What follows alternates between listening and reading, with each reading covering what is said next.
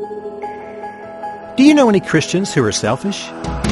In Philippians 2, Paul tells us to do nothing from selfishness or empty conceit, but with humility of mind, regard one another as more important than yourselves. Do not merely look out for your own personal interest, but also for the interest of others.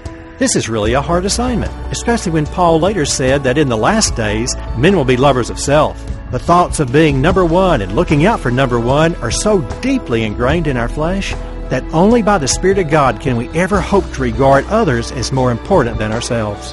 Dear Father, help us to live like Jesus and do nothing from selfishness or empty conceit. As we encounter people today, help us to see them like you do and to think of their needs before we think of our own.